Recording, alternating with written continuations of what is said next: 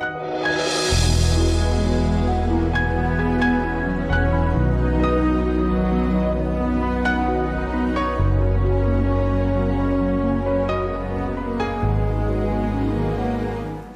there, welcome back to a new session from the Divine Healing Teaching Series. We are still in chapter number four, where we talk about the so called false obstacles to healing. And we were saying in the previous sessions that they are false obstacles. They are not real obstacles, but they can become as real obstacles if we believe them. They are lies from the devil. They are wrong interpretations of certain passages of the Bible things that probably we received from other people and they got into our minds in a subtle way and maybe we we haven't been even conscious of them and that's why we're doing this series so that we would go through them one by one and destroy them by the power of the holy spirit and today we're discussing about the 10th false obstacle and that is i am sick or God would not heal me because I took communion in an unworthy manner. I took the Lord's Supper, I partook of the Lord's Supper in an unworthy manner, whatever that means for you from the Bible. And we will begin to talk about this false obstacle by first reading the passage where it comes from, the main passage of the Lord's Supper or of the communion from 1 Corinthians chapter 11 verses 17 to 34. If you have your Bibles ready, let's read it together. I'll be reading from the New King James Version, but you're welcome to use whatever English translation you have available. Let's read it together. Now, in giving these instructions, I do not praise you, since you come together not for the better, but for the worse. For first of all, when you come together as a church, I hear that there are divisions among you, and in part I believe it. For there must also be factions among, among you, that those who are approved may be recognized among you. Therefore, when you come together in one place, it's not to eat the Lord's Supper. For in eating, each one takes his own supper ahead of others, and one is hungry and another is drunk. What? Do you not have houses to eat and drink in? Or do you despise the church of God and shame those who have nothing? What shall I say to you? Shall I praise you in this? I do not praise you. For I received from the Lord that which I also delivered to you that the Lord Jesus, on the same night in which he was betrayed, took bread, and when he had given thanks, he broke it and said, Take it. This is my body, which is broken for you. Do this in remembrance of me. In the same manner, he also took the cup after supper, saying, this cup is the new covenant in my blood. This do as often as you drink it in remembrance of me. For as often as you eat this bread and drink this cup, you proclaim the Lord's death till he comes. Therefore, whoever eats this bread or drinks this cup of the Lord in an unworthy manner will be guilty of the body and blood of the Lord. But let a man examine himself or herself and so let him eat of the bread and drink of the cup. For he who eats and drinks in an unworthy manner eats and drinks judgment to himself, not discerning the Lord's body. For this reason, many are weak and sick among you, and many sleep. For if we would judge ourselves, we would not be judged. But when we are judged, we are chastened by the Lord, that we may not be condemned with the world. Therefore, my brethren, when you come together to eat, wait for one another. But if anyone is hungry, let him eat at home, lest you come together for judgment. And the rest I will set in order when I come. Amen. Now, many Christians interpret this passage in the following way. And when you hear what I, uh, what I will say, it will sound very common to you probably. Let's hear it before you take communion, you need to examine yourself very carefully, check for any unconfessed sin in your life, and confess all of them. Then take the communion. This is the worthy manner of taking communion. Otherwise, if you take it with any unconfessed sin, God might punish you with sickness or even death. And you cannot come to God to heal you or reverse the sickness because you did it with your own hands. So if you feel too unworthy on occasions, it's better not to partake of the communion than to be punished by God. And here I end the common interpretation. Have you heard this interpretation of the communion or the Lord's Supper? And what does it mean to to be worthy and to take it in a worthy manner. This interpretation is far from the truth. It's false. And we will see why. Both the fact that you become worthy by confessing sins and the fact that God punishes you if you partake in uh, with unconfessed sins and even the fact that you should not partake of the communion if you feel too unworthy that's from the devil all these thoughts, all these interpretations are not biblical. And we will see how, what's the biblical way, what's the right way, the true way of interpreting this passage. Let's analyze the passage carefully in its context. First, the expression unworthy manner in from verses 27 and 29 that we just read doesn't refer to the worthiness of the person taking communion, but to the worthiness of the manner that person partakes, of the method, of the way you take communion, not the person. Worthy manner, not worthy person, that you need to be worthy. But the method you take, the way you partake the communion needs to be worthy. And that's the first thing I want to establish. Because we can never become worthy to partake communion no matter what we do, not even through confessing of sins. You don't become worthy through confessing your sins. Our worthiness was settled once and for all when we came into Christ. If you are in Christ, your worthiness is given by Christ's righteousness. You can never become worthy by confessing sin or by doing something. So that's why it's false. Worthy manner doesn't refer to your worthiness when you approach the Lord's Supper, but the worthiness of the way, worthiness of the way you partake the, of the communion. So there is a proper and worthy manner of partaking the communion, and we will see how. Taking communion in a worthy manner means first and foremost to assign to it a mental significance when you take it to think about something and remember of someone. That's what the passage says, to think about something mentally when you partake of the communion and to remember something and someone. Let's see uh, what. It's not just eating and drinking food. We see this clearly in three places uh, in the passage that we just read.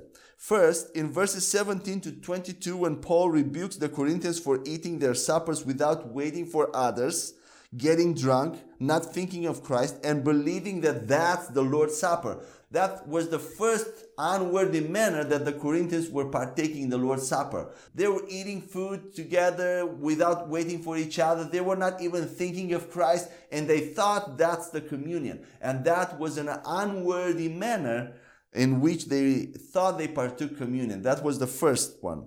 Second, then in verses 24 and 25, Paul cites what Jesus said that when we take communion, we need to remember Him, to think about Him, to think in our minds about Jesus Christ and what He, what he did at the cross when we partake of the communion. And the third place where it says that we need to think about something in verse 28 there is an examination and evaluation of ourselves before taking communion. So you see, there are two things here that we need to do mentally when we approach communion. First is to remember Jesus Christ in the right way. And second, to examine and evaluate ourselves in the right way. And there's a right way of doing that and a wrong way of doing that. And usually Christians approach the wrong way. Uh, to, to partake communion. Let's see what is the right way to remember Jesus Christ and to evaluate ourselves, to examine ourselves. In verse 24, Jesus says, His body was broken for you, was judged for you, and in your place. So the broken bread is a representation of Christ's body being torn apart for, for you and for me. And He says you should always do this in remembrance of Him and of what He did. This is what correct discernment or judgment or evaluation of the Lord's body from verse 29 is. It's a matter of where you place the guilt and judgment of your sins. either on Jesus' body or on you. Where do you place the judgment of your sins in your mind? In Jesus' body or on you? The same Jesus did with the wine in verse 25, which is a representation of his shed blood for you and for me. Then verse 26, every time we take the Lord's Supper, we proclaim the Lord's death, the Bible says, or the Lord's judgment. When you proclaim the Lord's death, you actually proclaim his judgment, the judgment for your sins until he comes. In other words, if you proclaim the Lord's judgment for your sins, then you also proclaim your freedom and your healing and your victory and your prosperity, your righteousness, your peace. His death is your life. The proclamation of his death is the proclamation of your life. You evaluate and judge yourself or consider yourself in your mind as righteous, healed, and free. The proclamation of his death, as I said, is a proclamation of your life. Amen. This is so exciting news. Communion is not an occasion to be sad, to be mourning, to be crying. The communion is a celebration of life, it's a proclamation of your life. Jesus died so that you might have life. Then in verse 27, taking communion in an unworthy manner doesn't refer to a person being unworthy because of sins, as I mentioned earlier, but rather it refers to not acknowledging correctly that the judgment for your sins and my sins was put on the Lord's body and on his blood, not on you. And so, by not evaluating correctly, rightly, you become guilty and come under condemnation. It's not God making you guilty or putting your, or yourself uh, under condemnation, but you in your mind, you feel condemned. You feel guilty and you accept that guilt and that condemnation during communion. And that's not correct. That's not right. So that's what happens in your mind. If you don't acknowledge correctly that your sins are already taken in Jesus' body and blood on the cross, then automatically those sins are on you and you become, you, you feel guilty, you feel condemned. That's the reason you feel guilty because you don't put rightly your sins where they should be in your mind. Then verse 28 says that the Christian must do that evaluation first in the light of what Jesus did and then take the Lord's Supper as a celebration of life for himself. So you need to evaluate first and put yourself in the right light and then take communion, then take the Lord's Supper uh, as a celebration of life for yourself and not for judgment. It's a celebration of what Jesus has accomplished at the cross. And that creates faith in the heart of a Christian for healing and victory. When you know that you're healed, when you partake and you remember that what Jesus did gave you healing and victory, that's that builds your faith up and you have more faith for healing. The Greek word for examine or evaluate or judge or judge is dokimazo and it means to test and by implication approve.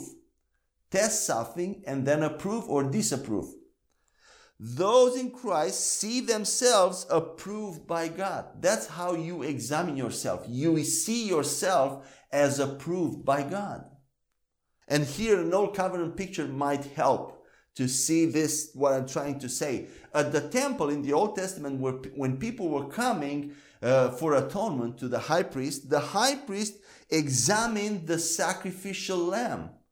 Examined the sacrificial lamb and not the one who brought it, because the one who brought the lambs had sins was, was blemished. That's why he came there for. He came for atonement. So the high priest was not looking for the person's sins, was not looking to see what that person did wrong. It didn't matter. The high priest just examined the sacrificial lamb. In the new covenant, Christ is our lamb without blemish or defect. And we see that in 1 Peter 1 18 to 19, and we'll read it just in a moment. During the communion, we examine him the Lamb without blemish. And then we see ourselves as tested and approved by Him. In light of His examination and of His approval as the perfect Lamb for our sins, then we see ourselves approved. That's what you need to do in your mind when you approach communion. And I, I promised I, I, I will read First Peter 1 verses 18 to 19. It says this. You were not redeemed with corruptible things like silver or gold from your aimless conduct received by tradition from your fathers, but with the precious blood of Christ as of a lamb without blemish and without spot. He is the lamb without blemish and without spot. And when you put your sins on him, you are approved. You are righteous. You are healed. Then verse 29 says that if someone doesn't discern the Lord's body in that way, like examining the Lord's body and seeing that it's perfect, then he eats and drinks judgment to himself. He celebrates his own judgment instead of celebrating God, Christ's judgment. He does that in remembrance of himself and of his sins and not in remembrance of the Lord. So if you try to search for your sins, try to confess any sin, then you're remembering your sin. You're not remembering the Lord's sacrifice. You're trying to remember your sin and you celebrate your judgment and your sin. When you try to confess, you're trying to pay for your sins. So you you're celebrating and remembering your sins. Do you see this? What I'm trying to say? Today, in the body of Christ, instead of getting ourselves free of the conscience of sins and acknowledging the judgment of Christ, we dig up our sins during the Lord's Supper and become conscious of them, of the fact that we are still sinners. We think that we are still sinners. And that's exactly what we're doing usually during the communion. We're trying to dig up our sins. We become conscious of, and of our sins. We're, we're see, we see ourselves as still sinners when we're not. We are right. We are the righteousness of God in Christ Jesus. We have become the righteousness of God in Christ Jesus by nature, not just legally. Our spirit, our recreated spirit is righteous. Amen. So when we take communion, most of the time we think that this is like going to someone's funeral. We put like very soft music, very reverent. Uh, uh, some people cry, they go forward and start crying and shouting for their sins. And we create this uh, atmosphere of fear, of, of uh, sadness during the communion, like it's a funeral and we and we think that being in that atmosphere makes us softer in our hearts. And we remember the dead person and feel like we owe something to him or her especially if they died because of us. That's how we behave in a funeral. We come and we soften our hearts and we think about the dead person. And then we think of a good thing that that dead, dead person did.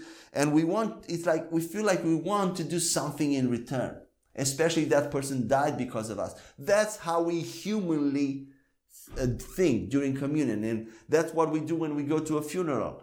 So we do the same with Jesus' death during communion. We think that the best way to pay Jesus back for his sufferings is to at least remember our sins and ask for forgiveness.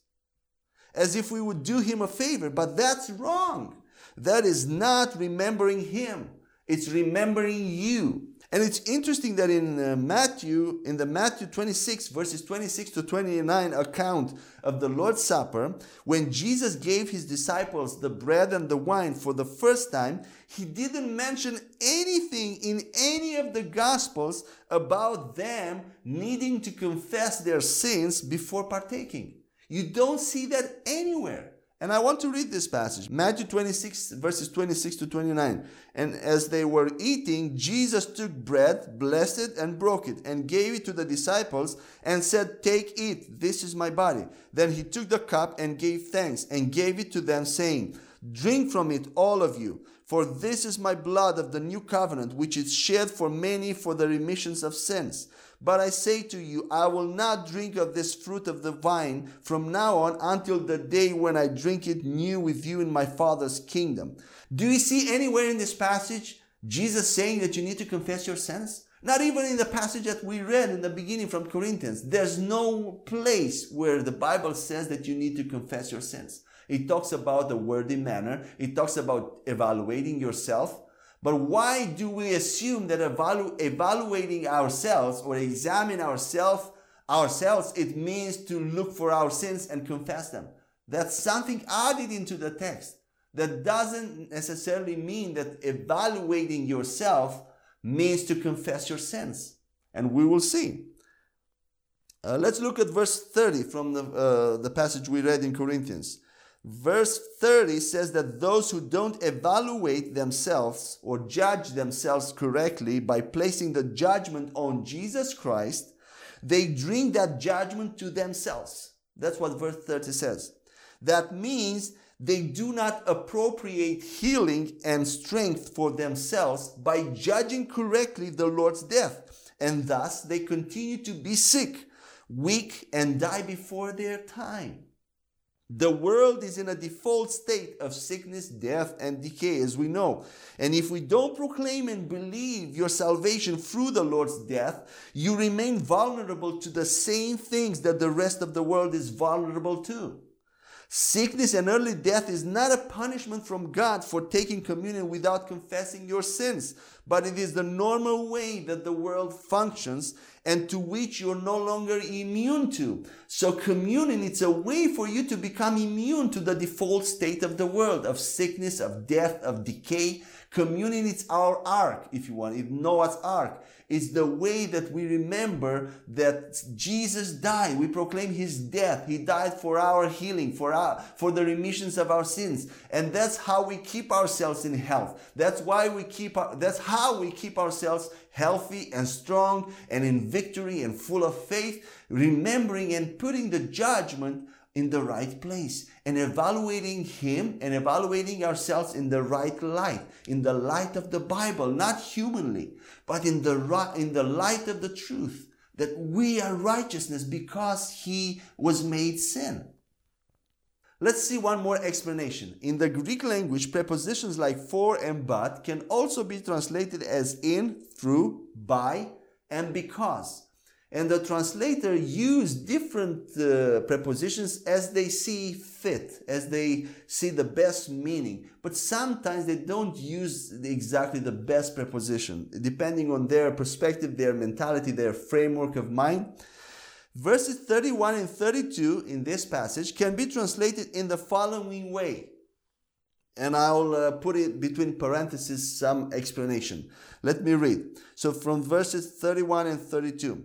For if we would judge ourselves, that is, discern and evaluate ourselves correctly in the light of the Lord's judgment as already being righteous, healed, and free of sin, then we would not be judged, meaning that we would not become vulnerable to sickness and death while on earth, as the world experiences by default. Because when we are judged, meaning that we are evaluated correctly as already judged in Christ for our sins, through that, we are chastened by the Lord, meaning that we are instructed, trained, disciplined, and we form a healthy habit of going back to the judgment of the cross in our place, that we may not be condemned with the world, being under the same perils of, as of the world.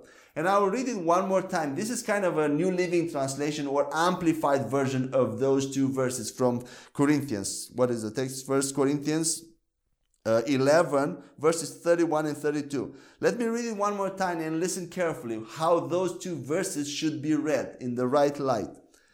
For if we would judge ourselves, meaning discern and evaluate ourselves correctly in the light of the Lord's judgment as already being righteous, healed, and free of sin, then we would not be judged meaning that we would not become vulnerable to sickness and death while on earth as the world experiences by default. Verse 32. Because when we are judged, see, I replaced the but with because.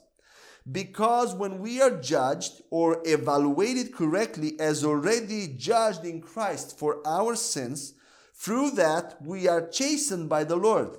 That is, we are instructed, trained, disciplined, we form a healthy habit of going back to the judgment of the cross in our place, that we may not be condemned with the world, being under the same perils as the world. That's how these two verses should be read and understood. I know they can be confusing when you just read them from the Bible, but that's the right meaning for evaluation and for judging yourself and judging uh, Christ, judging yourself in the light of Christ. It's not confessing your sins or digging up your sins, but looking at yourself in the right light as approved, as, as justified, as righteous, and proclaim that. Amen. So the Lord's Supper is a celebration of life and a healthy discipline instituted by the Lord to help us always remember that our judgment was put on Christ because it's so it's so against our natural tendency of putting judgment on ourselves. As, and as a matter of fact, that's what we do in most churches during communion. We assign judgment to ourselves. We remember our sins. We become conscious of our sins and we try to confess to become worthy. So the com- is supposed to be a discipline to help us uh, switch our mind, uh, shift our mind from ourselves to the judgment of Jesus Christ. It's, it's against the human thinking. It's a biblical thinking. It's Christ thinking. That, that discipline in itself causes faith to rise in our hearts, resulting in us being more healthy and victorious. If we become sick because we didn't take communion in a, in a worthy manner, that is not a punishment from God, and we still have access to healing. Take away that lie that you have been punished by God because you took communion in an unworthy manner. If you became sick, you still have access to healing and health just by proclaiming with faith what we have in Christ and remembering that Christ paid for your health. Taking communion when you were sick is a great way to exercise your faith. It's saying, I don't identify myself with these symptoms but I identify with Jesus Christ who carried my infirmities and who was wounded so that I might be healed. That's how I pray during communion. I take the bread and the blood with joy and I say, Father, I thank you that in your blood and in your body I have healing, I have victory, I have prosperity, I have forgiveness of sins. I don't have to remember my sins. No matter what sins I did, I do, or I will do, they were already taken away for good forever from me. And today, Jesus, I thank you. I celebrate your death. And I thank you that your death is my life. And through your body, through your blood, I am healed. I am victorious. And I'm so grateful to you. I worship you, Jesus. Thank you, Jesus. That's the way to take communion. And that's how faith rises in your heart. That's how you discipline your mind to, uh, to not be conscious of your sins and put your sins in, on Jesus Christ's judgment in your mind so that you can live free and not under condemnation, under guilt. And that part that I said in the beginning that you, if you don't feel too worthy on occasions, don't even partake from the communion, that's demonic that will rob you of healing, rob you of victory, and it will keep you weak and sick and under death, exactly like the rest of the world. Because communion, it's our ark, it's our salvation, it's, it's a way of releasing faith when we remember what Jesus did for us. Amen. So I hope by all these explanations, I destroyed this obstacle. I, I helped you to destroy this obstacle, false obstacle in your mind. Let's move on now to the 11th false obstacle entitled generational curses, where some Christians believe that some sicknesses on their body are caused by generational curses or genetic diseases passed down from their parents. And because of that, they have those sicknesses or they cannot be healed by God. The Bible passages that they rely on are the following. There are a few they rely on a few passages when they think that. It's from Exodus 20, verses 3 to 6. Let's have patience and read all these passages to see where this lie comes from. Apparently, it's in the Bible, but we will see it doesn't apply to us. Exodus 20, verses 3 to 6. You shall have no other gods before me. You shall not make for yourself a carved image, any likeness of anything that is in heaven above, or that is in the earth beneath, or that is in the water under the earth. You shall not bow down to them, nor serve them, for I, the Lord your God, am a jealous God, visiting the iniquity of the fathers upon the children to the third and fourth generations of those who hate me but showing mercy to thousands, to those who love me and keep my commandments. So, see, here God says that if you sin, uh, He will punish you, He will visit your iniquity uh, of your fathers to, to children from uh, up to third and fourth generations. Then we see in Exodus 34, verses 6 to 7, something similar.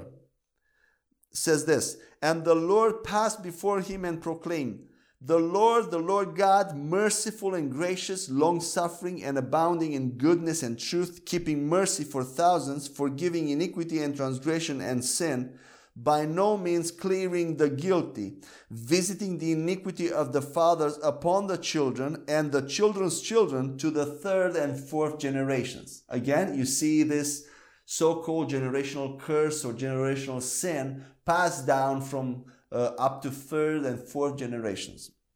Then we see in Numbers chapter 14, verses 16 to 18.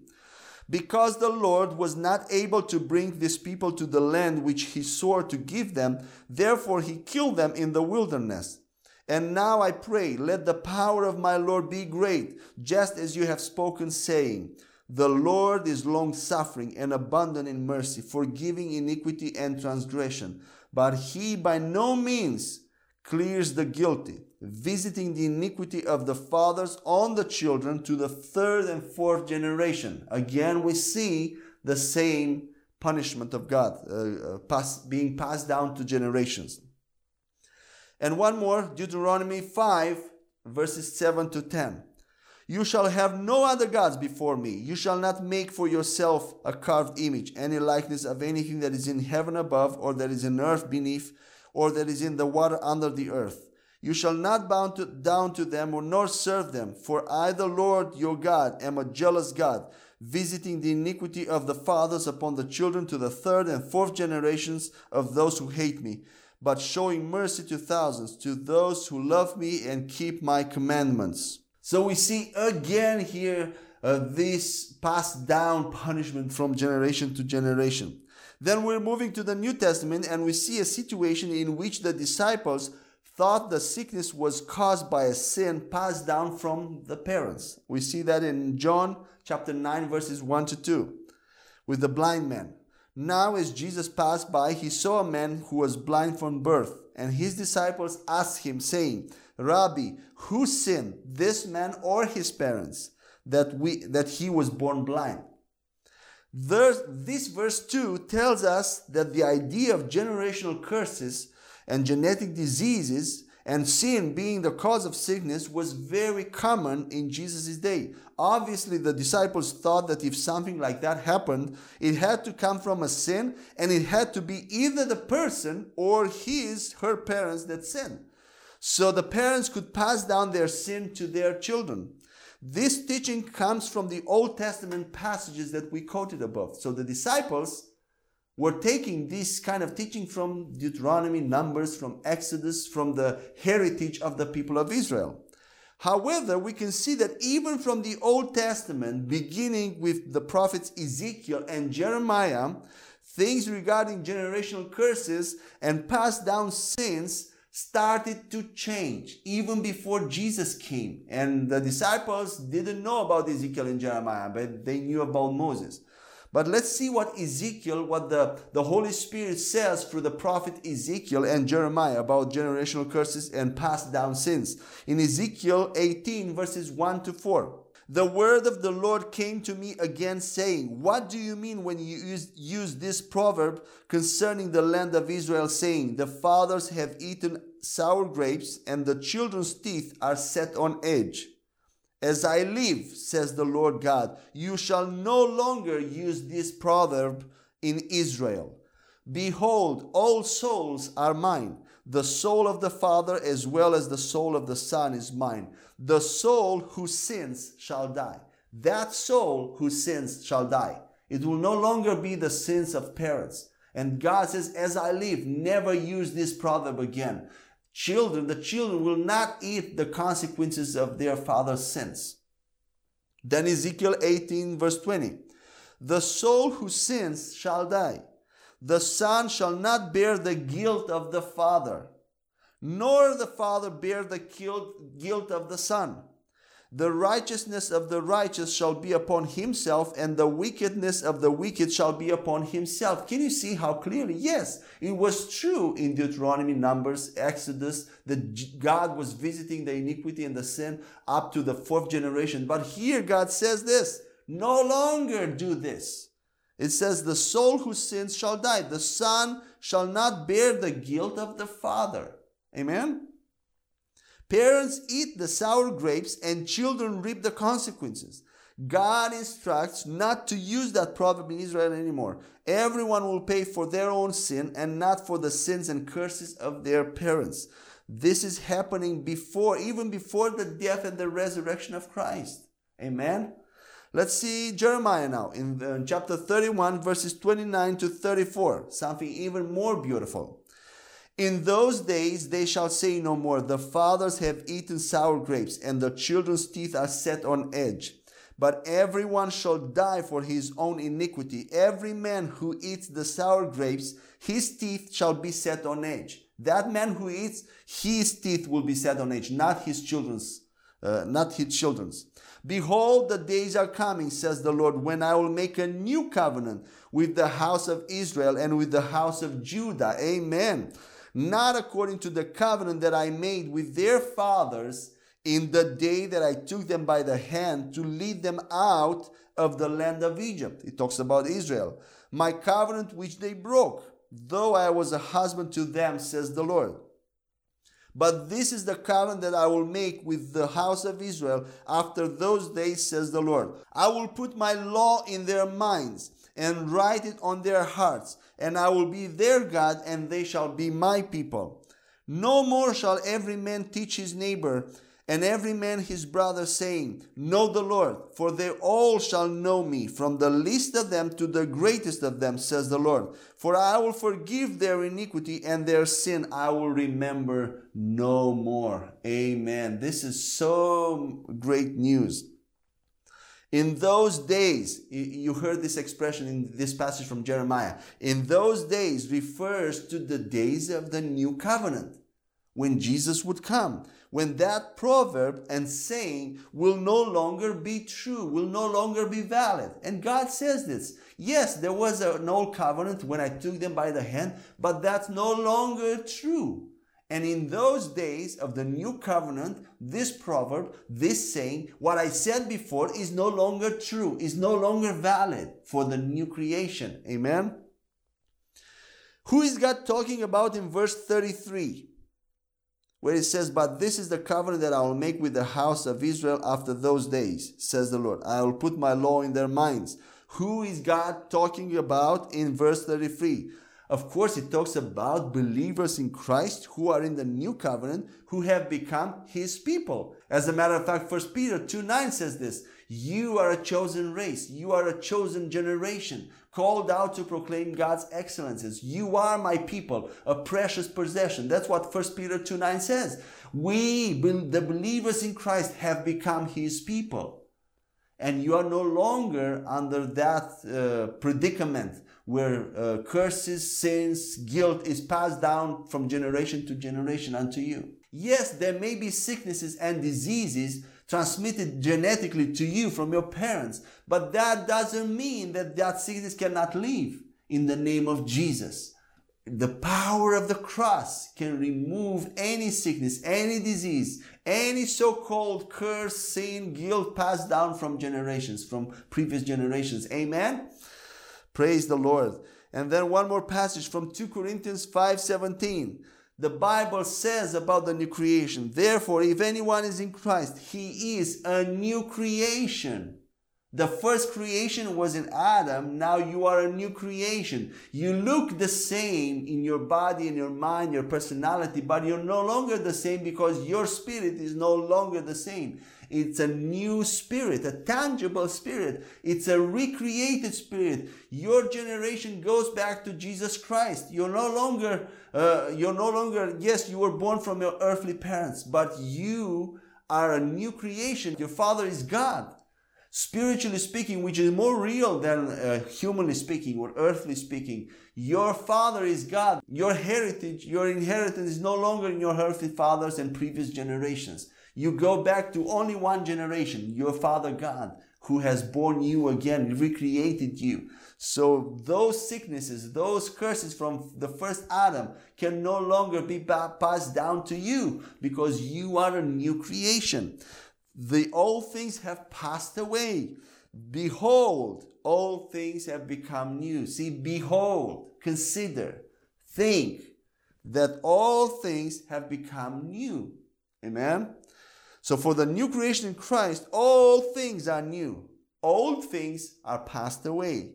Generational curses are passed away. The new creation no longer has the third and fourth generation, as I mentioned before. The new creation goes back only to one generation God the Father. Amen. Praise the Lord.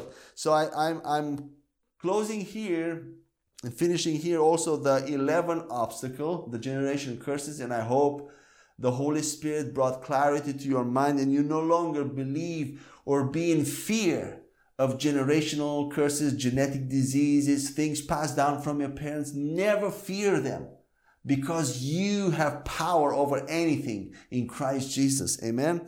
And I'll finish with a conclusion, with an example about healing and about these all these false obstacles that we talked about. We know that at some point Jesus fed 5,000 people, right?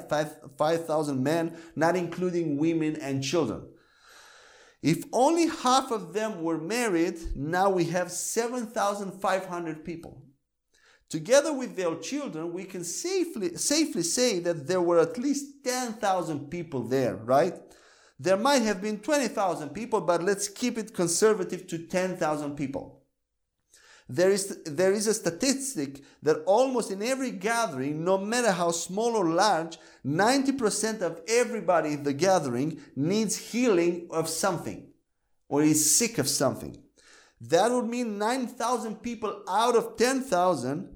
Let's be super conservative and drop it down to 50%, meaning 5,000. Let's say 5,000 are in need of healing in that crowd of 10,000. Do you want to go lower than that? Let's say it was a long time ago they were not eating so much junk food and they were healthier. Let's cut it down to 2,500 people that needed healing out of 10,000 people. Is that conservative enough? So 2,500 people come forward for healing and Jesus lays his hands on them, touches all of them and 2,500 get healed on the spot. At least five times in the Bible it says that he healed them all.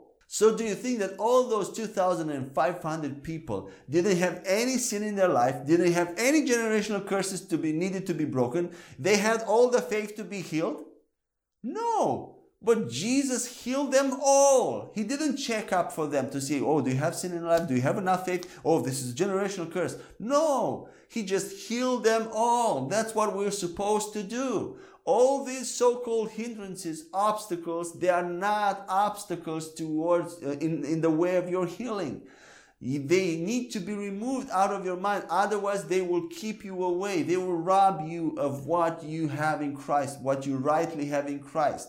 Healing, victory, uh, prosperity, blessing, favor in the name of Jesus. We'll finish here for today, and in our next session, we'll begin a new chapter, the fifth chapter, where we'll talk about valid obstacles to healing. They are a few which are real obstacles but even with those, we can take them apart. We can destroy them so that we will not have any obstacles in, in the way of our healing. Amen. Until we see next time, I pray that God will bless you in the name of Jesus. Amen.